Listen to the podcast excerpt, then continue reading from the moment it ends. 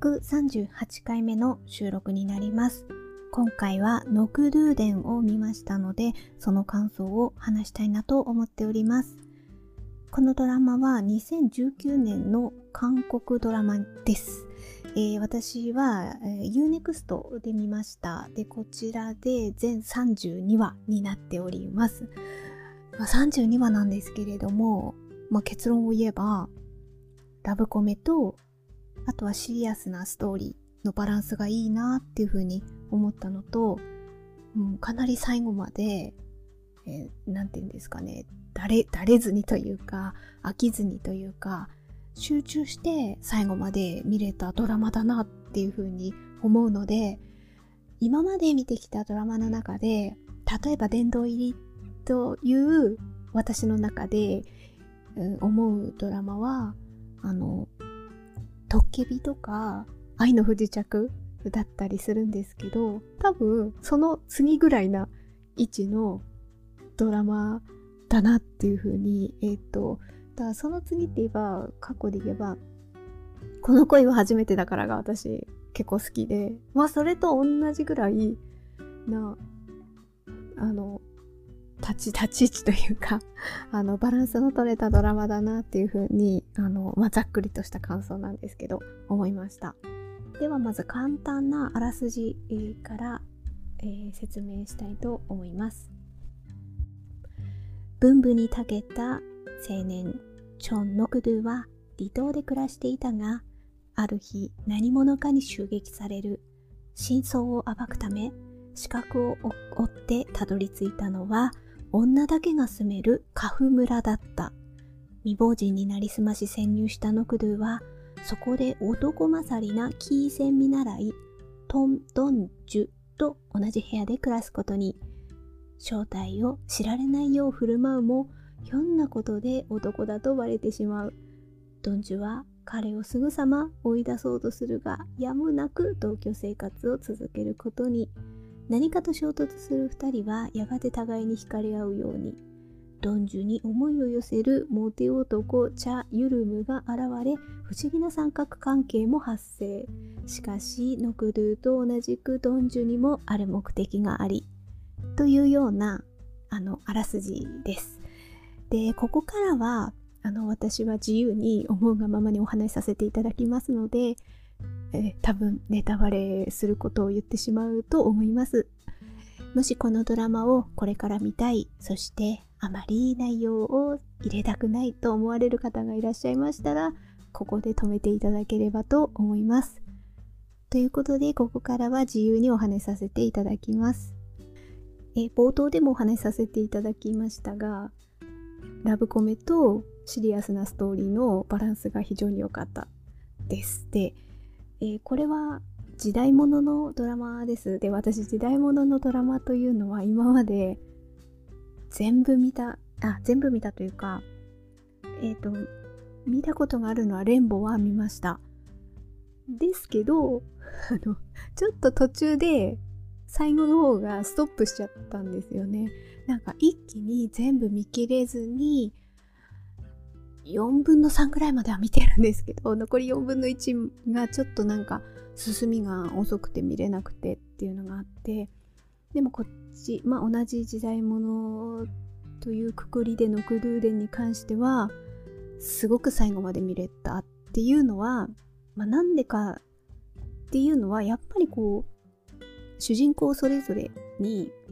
大義名分があるんですよね。でそれがすごくわかりやすくて、で、その大義名分を果たすために、でも果たすことも関係性によって葛藤していくんですよね。それは、まあ、ノクドゥとドンジュが出会うことによって、惹かれ合うことによって、その過去の、それは自分たちのことではなくって、親世代から来る実はつながりがあって、ドンジュからすると自分が抱えてきたものを果たそうとすればそれはノクドゥを傷つけることにもなる。でなおかつできればそれを知られたくないとかね。まあそれぞれにそんなあの心に決めてきたものが重いものがあるがゆえに。だからこれはあ現代のドラマとえー、時代物のドラマとの違いといえば違いですよね。えー、例えば親の敵がみたいなことになりますと今現代のドラマでそういう設定にはなりえないわけですからあまあまあなりえないっていうのは言い過ぎかもしれないですけれどもそこまで時代もの時代劇的なところの方がそういうのはあるので分かりやすいといえば分かりやすいんですよね。で私あのよく結構言ってきたのがジレッタイが過ぎると結構なかなか見見難いものがあってすごく気になっちゃったりとかするんですけどで今回で言えば例えば10話でノクドゥがあのドンジュに告白をしたりするんだけれども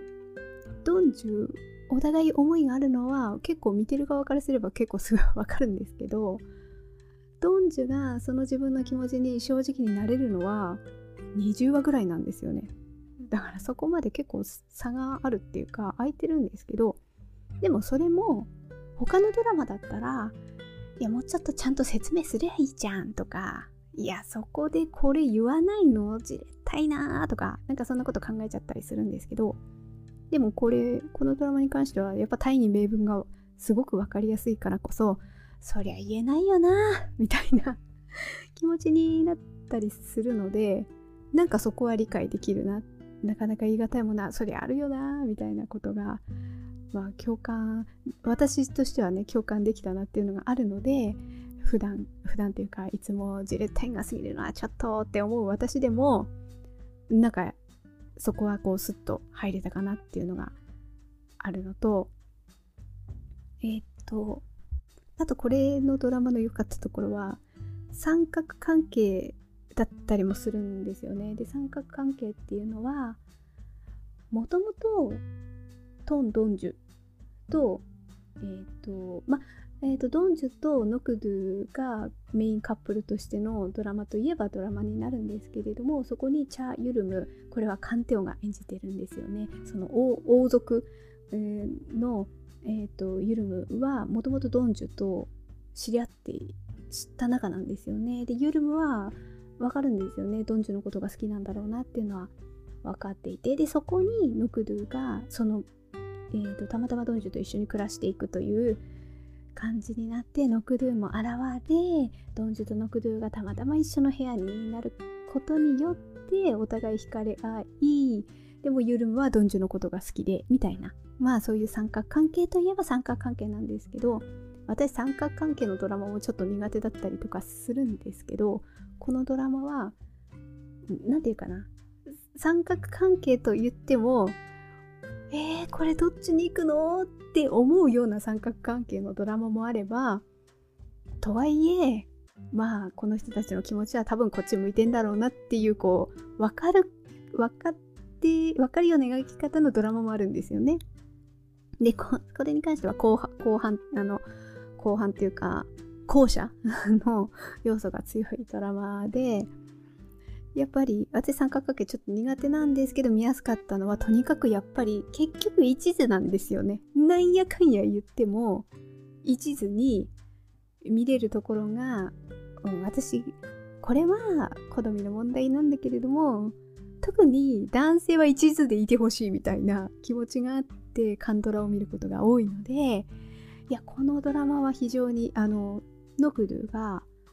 さっきも言いましたけど10話確か10話ぐらいで告白するんですよね。もうやっぱりユルムがいることによってドンジュとユルムのこう関係が気になってこう見ていってあとはまあドンジュが好きだっていう気持ちが募っていって告白をすることになってなんかね告白をする段階になった時に潔くなる系の男子は私は非常にこう応援したくなるわけですよ。そこからも、いや、もっとはっきり言いなよとか、いや、なんでそういう言い方すんのかなっていうタイプの男子もいるから、それを思うと、ノクドゥは、そこまで来たら結構気持ちを決めてた感じなんですよね。で、でそのまま素直にストレートに潔く言ってたところが非常にこう共感できる部分があったので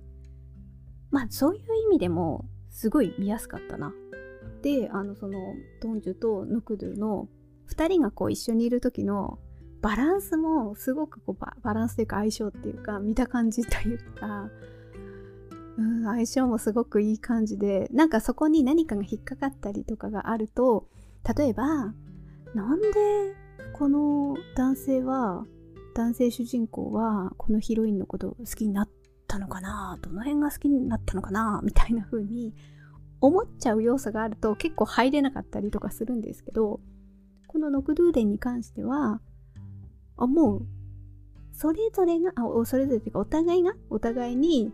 ああこういうところがなんかこう惹かれちゃうポイントなんだろうなみたいなことがねすごい分かりやすいんですよね見てて。でなおかつこう2人が並んだ時のなんかバランスもすごくよく見えたのでまあそういう意味ではすごい入り込みやすかったなっていうのは思いますねでちょっとこう前後しちゃったんですけどあの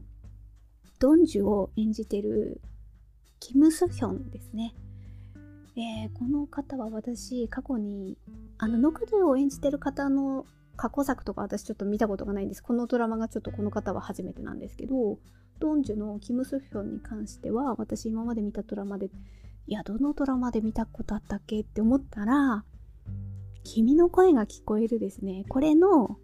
イー・ボヨンが演じる弁護士役なんですよね。でまあその時は弁護士になってるんですけど過去の回想シーンで自分があれは中学生高校生ちょっと忘れちゃいましたけどその時にあの裁判であの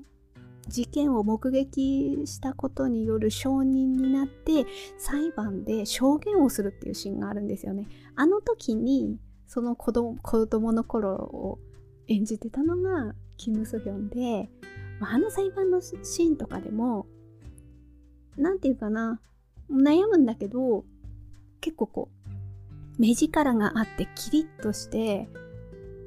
こう自分の証言を話すっていうシーンであのすごく印象に残ってたのであああの子が成長してこういうドラマあの自分がねメインの主役になるようなドラマに出るようになったのねみたいな気持ちにもなったしあと他にはやっぱトッケビですよね。トッケビのこれはそのトッケビってあのコンユ演じるトッケビがもうずっと生きてるんですよね。死ねないんですよね。900年前から生きてるっていう設定で。だからその900年前の時代の王妃。王妃な王妃でそれはあのコンユの妹役っていうことなんですけどあの時もすごい綺麗な王妃だったなっていう印象があってまあその子あそのそそこにも出てたのかみたいなちょっと印象深かったのもあってあ、まあ、今回ちょうどあそのヌクドゥーデンか。をなんかこう見やす見たいなってすごい思ったっていうのは、まあ、あの子がどう成長して あのこういうドラマに、ね、主役として主役っていうかヒロインとして出るのかなみたいなとこともあったのででやっぱりその演じてるキム・ソヒョン演じてるドンジュ役はそのタイに名分があって、まあ、結論言えば親が親というかもう家族ですよねが殺されてしまったことによってその自分だけ生き残ってしまったと。でその敵を取るっていう大義があるわけですよ。でそのためにいつかこの敵を討つという気持ちを強く持って生きている女性っていうことでやっぱりこう何何かこう志すものがあるぞみたいなこう顔つきにも現れてまあ目がすごい印象的な女優さんでもあったりするのでそういうのがすごく分かりやすかったみたいなのもあってで結構こうドドンジュとノクドゥが？ノクドゥがそのドンジュのいるカフ村に、まあ、潜入するっていうところでそこで最初出会そそあその前にも出会ってるのか。ドンジュが音ダンの 断層してるんですよね。それで王をなんか指輪でちょっと撃とうとするみたいな。まあ失敗しちゃうんだけれどもね。でそこでもちらっと会ってるんだけれどもその後にノクドゥがカフ村に来ることによってそこで見習いとしているんですよね私ちょっとこの金銭っていうやっぱ時代物なのであの言葉が独特なんですよね。そこがちょっともしかして読み方がも間違ってたら申し訳ないんですけど、あの調べた中でなんかキーセンっていうみたいで、芸妓さんなんでしょうか？ちょっと、そういう役が、解釈が正しいかもちょっとあの間違ってたら申し訳ないんですけども、まあそういう見習いとしていて、そこで出会って、その、そこで出会う、花粉村で出会う最初のシーンも、あのえっ、ー、と、そこに暮らしてる元12歳くらいだったかな、あの女の子が連れて行かれそうになるのを止めるんですよね、ドンジュが。で、そこで止めるっていうところで、しっかり自分の意思を主張しているところにたまたまノクドゥが見るっていうあの出会うっていうかねそこを目撃するんですよねなんかそういうシーンとかからも象徴的にああこの子はちゃんと自分の思いがあってそれをガチッと言う子なんだみたいなところがねそのシーンからも現れていて私なんかヒロインのこれは個人的な思いなんですけどあこういうヒロインって結構共感するなっていうポイントってやっぱり自分の意思をちゃんと言えるあのヒロインっていうところは結構弱いというかあもうもうそそそういうとこ大事だよねみたいな風に思って応援したくなるっていうのがあるのでそういう意味ではこのヒロインの、まあ、このドラマにおいてのヒロインのドンジュは、まあ、そういうシーンからもあすごいちゃんとガッツガッツそうガッツ出す系の女子が好きなんですよね。だからそこそういうところでもいいなっていう風に思いました。で大体まあラブストーリーとかも絡んでくるとね、あのどっちからかが告白をしてそしてその後にまあそれが成就するのかあの、まあ、何か動きがあるのかっていうのが大体真ん中中盤くらいから、え、ー、とまあ、最初の方でこうえ、うん、最初の方で出会ってそこからお互いに何か関係性を築くことによって思いが高まってどちらかが告白すると。で、今回の場合はノクドゥが10話ぐらいで告白すると。で、そこで、まあこのドラマは結構ね、遅かったんですけど、それは大義があって言えなかったっていうのもあるんですけど、ドンジュもその気持ちに応えるのは20話ぐらいで、ちょっと半分よりもうちょっと先なんですけれども、で、大体ラブストーリーにおいてそうやって、まあ思いが何かいい方向に結んで、で、そこからじゃあラストにかけてどういう展開になっていくかってなった時に、そう成就した後の展開って結構そこからが見せ場っていうかそこからの見せ場をどう作るかっていうのは結構どのドラマにおいても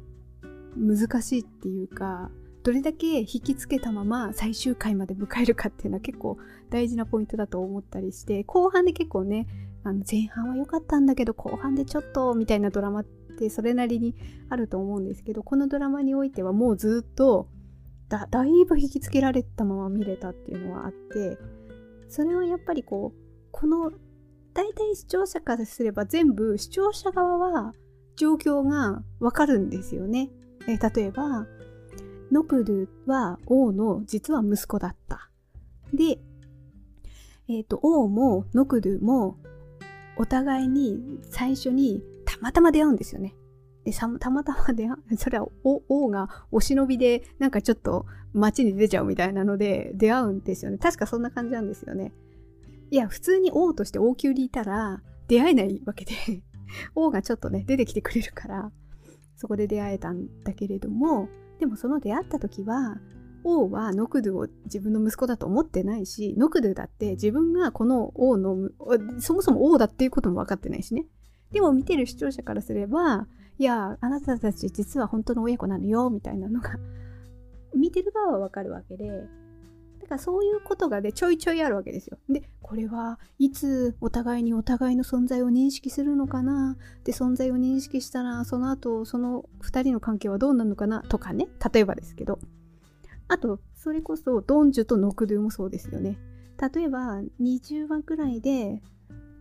ノクドゥは早々に、早々にというか10話ぐらいで告白するけれども、ドンジュがその思いに応えるのは20話ぐらいで、でもその時も、ドンジュには大義名分はあるわけですよ。ずっと抱えてきた。いつか王の、王、え、ー、と、親の敵を討つために王を、に弓矢を放つという事で弓矢を持ってるんですよね常常にっていうかあの狙うぞって時は持ってるんですよねでもその時も王があ王がっていうかノクドゥがその王の実は息子だったっていうのはドンジュは知らないわけですよねで知らないままに2人は出会ってで2人はその大義をお互いに語れずなんか気持ちが惹かれ合っていくっていうことなんですよね。で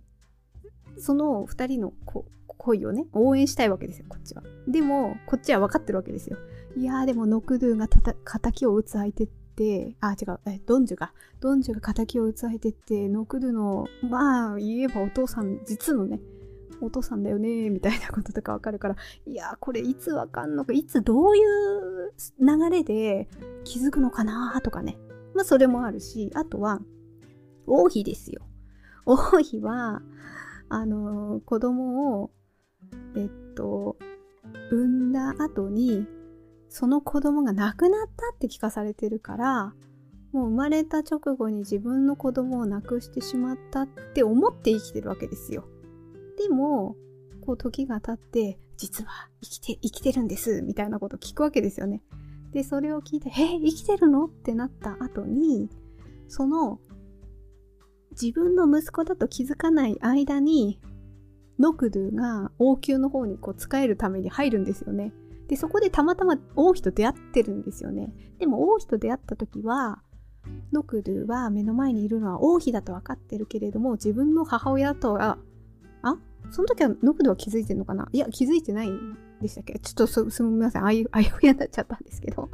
でも少なくとも王妃はノクドゥのことが実は目の前にいるのが我が息子だって分かってないんですよね。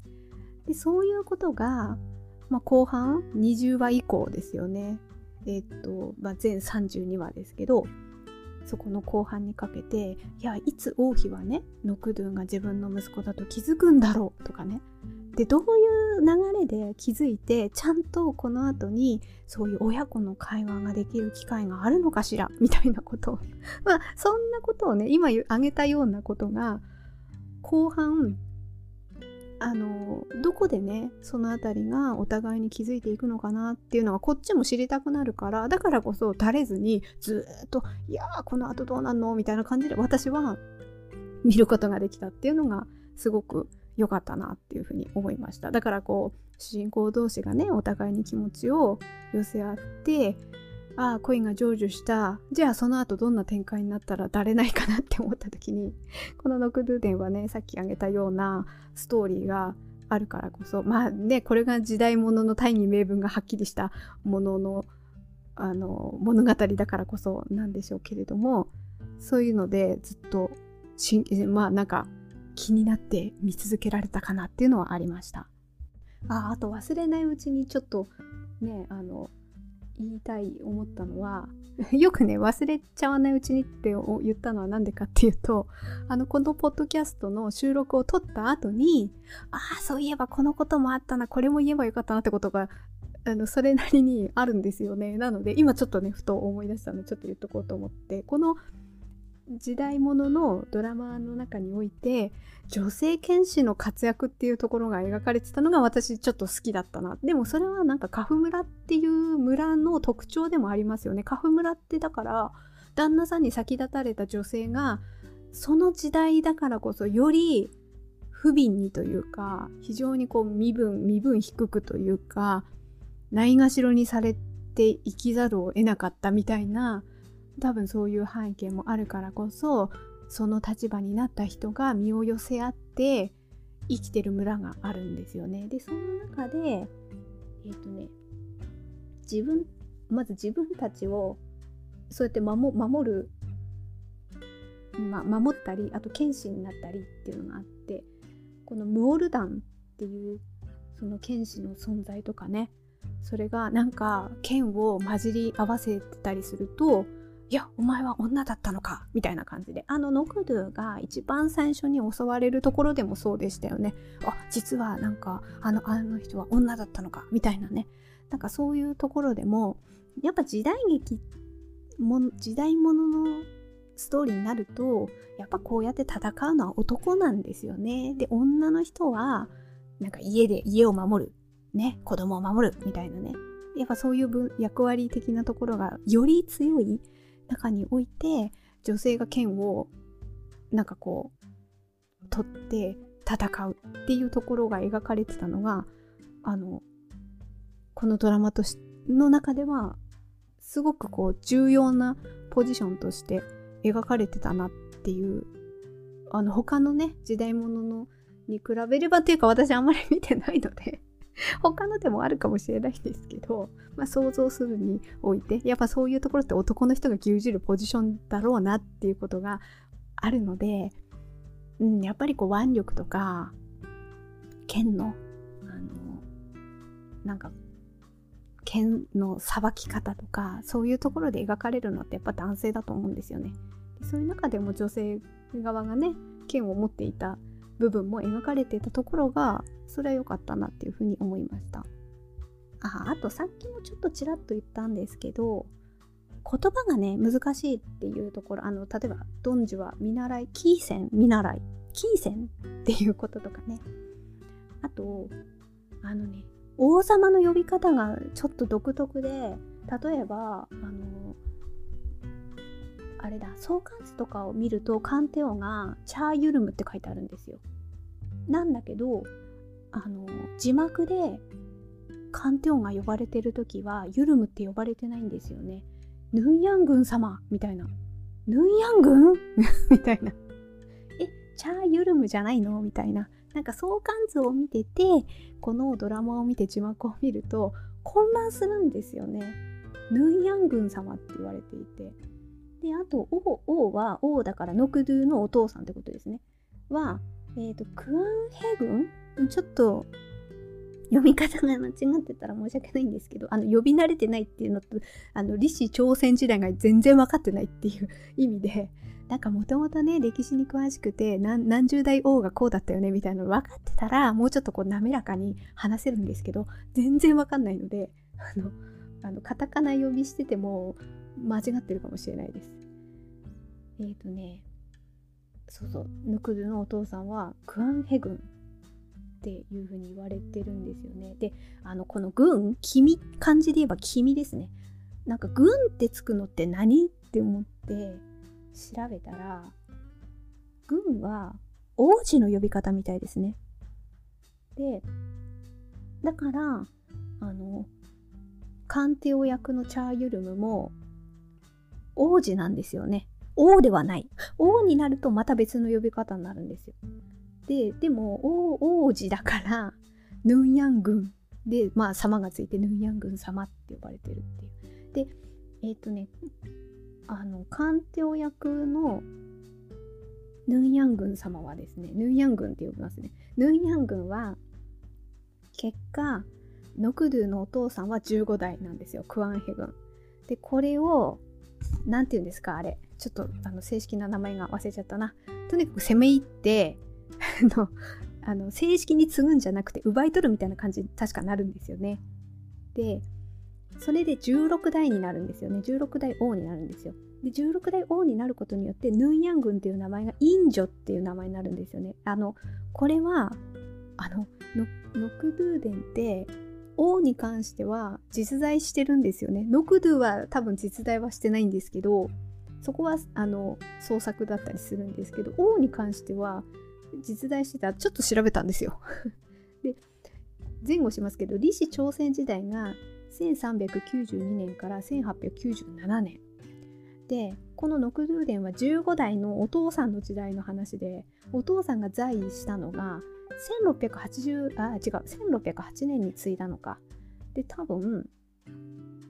で1623年まで在位してるんですよね。だから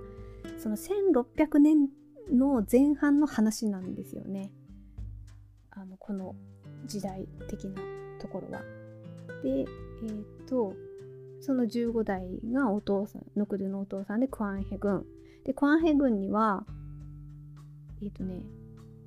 な、なんだ、なんでしたっけ？なんかそうやって、ちゃんと王として終われなかった人は、王子の名前しか残ってないんですよね。だからクアンヘ軍なんですよね。で、16代は、ヌンヤン軍だった官邸役ねヌンヤン軍王子としてヌンヤン軍だったけどちゃんと王として次に継がせたからインジョって名前があるってことなんですよねもうこういうとこがなかなか難しいですね そうそうあのクアンヘ軍は廃位されたから王としての称号が与えられなかったってことなんですね。だからクアンヘ軍っていう名前で残ってるってことなんですよね。はい。あのちょちょっと本当に浅い知識をちょっと勉強したことをかじって言ってるのでこと細かいところまではもしかしたら間違ってる可能性もあるのでそしたらごめんなさい。で最初すごい不思議だったのがなんでノクドゥってあの生まれてちゃんと生きてたんですよ。生きてたんだけどなんで殺せってお父さん命じたんだろうっていうのが最初全然わかんなくって。でまあドラマでもちゃんと描いてないから。ただまあ、殺せって命令をしてでも殺せなかったんですよね。あの育ての親のあのノクドゥの育ての親のユンジョですね。チョン・ユンジョが育ての親のお父さん。でこのチョン・ユンジョはえー、っとクアンヘ軍に仕えてたんですよね。仕えててなんかまあまあ親友というかね友達ぐらいななんか近いポジションだったのかな。はい。まあとにかく仕えてたんですよね。で結果命令したんですよね。あのこの子生まれたね我が子を殺せっていうことで命令したんですよね。でもなんかやっぱり殺せなかったんですよね。だから自分の子供としてでそっからなんか日陰の人生みたいな感じになってっていうのがあるっていうのがまあノクドゥの幼少期のこの悲しい記憶だったりするんですよね。でこれいや大体王えーと、時代物のね誰が継ぐか問題ってなった時にまずめっちゃ困るのって生まれないのが困るじゃないですか。いや誰が継ぐんだと。で男の子はまだか問題ですよ。まあこういうの味すごく嫌なんですけど。すんごく嫌なんですけど。まあまあでも歴史を見ればそうですよねっていうことがあってあのお世継ぎ問題ですよね。でいやいや大体家庭想像は生まれないっていうのが問題だろうなって思ってたからこそいやノクド生まれたのになんで殺せってクアンヘグンは命じたんだっていうのがなんかすごい腑に落ちなくってでもそれはだんだんだんだん分かっていくっていうかその時代的なあのクアンヘグンが継いだ1415代か15代を継いだ経緯とかあとはま時代的な感覚のものと、あとこのクアンヘ軍がどれだけこう追い込まれていたかっていうところとかも絡んでくるんですよね。あと、あ、何でしたっけ？ドラマの中では、占い師占い師に言われる、占い師の立ち位置っていうのがやっぱり大きかったのもあるんでしょうね。そこら辺はわかんないですけど、想像するに。何かをよりどころにしたりとかすることはあるわけで、その中でその時代背景によってはね、そういう占い師のお告げ的なものは大きかった。で、だからクワンヘ軍が恐れたのは自分が自分の息子に王の座を奪われるのが恐ろしかったっていうことの方が後継ぎが生まれたよかったっていう感情よりもそんなものはそもそもなくなかったのかもしれない自分の王としての立場が怪しい。もう継ぐことってさえも大変だったからこそ。なんでしょう。で、それは描かれてはないんですけど、ちょっとこの15代の話とかを読むと、ああ、この時代にああとはあれですよね、制裁から生まれるのか、あの、制裁じゃなくてね、えー、側室から生まれた子なのかとか、もうそう、全然わかんないよって感じなんですけど、それも全然違うみたいで、やっぱ側室、えっ、ー、と、クワンヘブンは側室から生まれてるっていうのと、あと次男っていうところ。で、長男はいるんだけれども、それは、なんていうかな。王としてはふさわしくないみたいなところがあって、まあそういうのもあって、で、なおかつ14代、クワンヘ軍からすればお父さんは、クワンヘ軍には継がせたくなくって、クアンヘ軍よりもっと後に生まれた、えーと、これはね、ヨンチャンテ軍。ヨンチャンテ軍。ヨンチャンテ軍っていう、確かにドラマにもね、出てくるんですよね。えっ、ー、と、クアンヘ軍の一応義理母っていう人がいて、で、えーと、多分9歳ぐらいの子供がいてなんか天狗様って呼ばれてたのかなドラマでは。でその子供に本当は継がせたかったっていうでも、えーと、クワンヘ軍からしたらそれを恐れていて継がせなかったんですよね。でそういうことで自分の立場を脅かすような人たちを殺してきたっていう歴史もあって多分そこにドンジュのお父さんとかおじいさんとかも多分その相続争いで不安ヘ軍じゃない方についていたからこそあの家族が殺されてしまった。でもそれはクワンヘ軍が命令したのか、クワンヘ軍を支持している進化たちがやったことなのかっていうところはわからないけれども、でもと言ってもやっぱりね、王王の命令みたいなところになったりすると、ドンジュのやっぱ仇を撃つ相手は、結果ノクドゥのお父さんになるみたいなね。そんな、あの、なんかこれは本当の歴史とね、あの、このノクドゥ伝の中の 物語のストーリーを今混在しながら喋ってるっていうところがあるから、私もちょっと今、わかんないなりに調べたことを喋ってるっていうくらいの話なんですけれども。で、そういう自分の王位が、王の座が不安定な中で生きてきた人だからこそすごい二面性があるんですよね。ちょっと外にお忍びに出た時にまだままだ自分たちのお互いの存在を知らない時にノクドゥとドンジュと実はねあのお酒を組み交わしたりとかしてる時はなんか素敵なあのえー、なんか何かに仕えてる人なんだな、王宮で仕事してる人なんだな、ぐらいな風にね、まさか王だと思ってなくてね、話してる時は、すごいいい感じにね、心を寄せてて、いや、その、そのストーリーはなかなか突飛だなって思ったけど、いや、そんな王様お忍びで一人で出かけられんのか問題ってありますよね。でも、まあそこはちょっと一つの突っ込みどころかもしれないんですけど、そういう面もあれば、なんやかんや言って自分の立場を脅かす人、そしてそれを支持する人たちを、もうなんか切ってしまえっていう感じで、いう二面性があってそこに非常に由来で不安定な王だった。だから結局は誰かを信用してもその人には裏切られる。みたいなね。お前も私を裏切るのか。みたいなね。なんか信用しても信用しきれないしそしてやっぱり裏切られるみたいなまあ孤独な王でだからその座を16代になる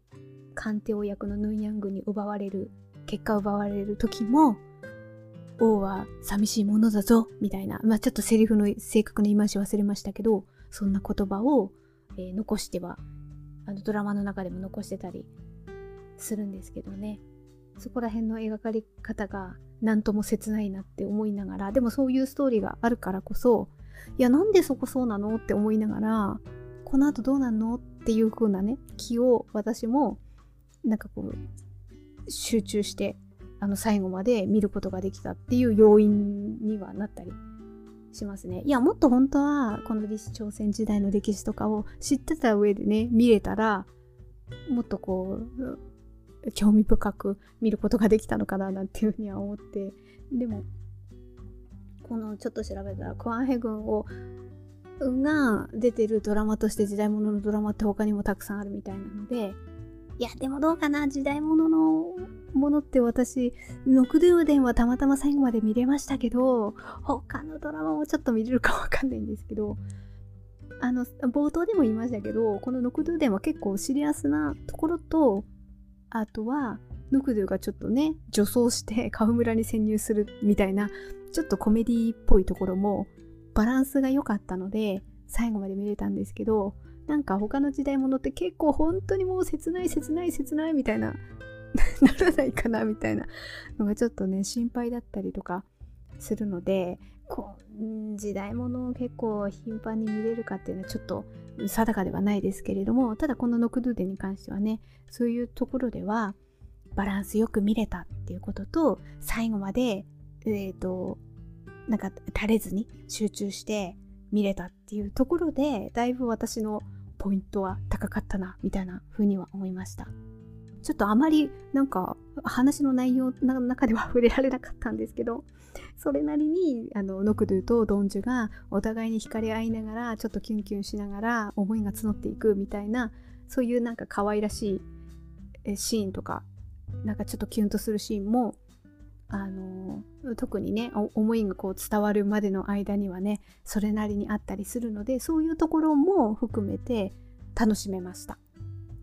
ということで、えー、今回はノクドゥーデンを見ましたのでその感想についてお話ししました、えー、今回のポッドキャストは以上となります。最後まで聞いていただいてありがとうございました。程よい一日をお過ごしください。スノーでした。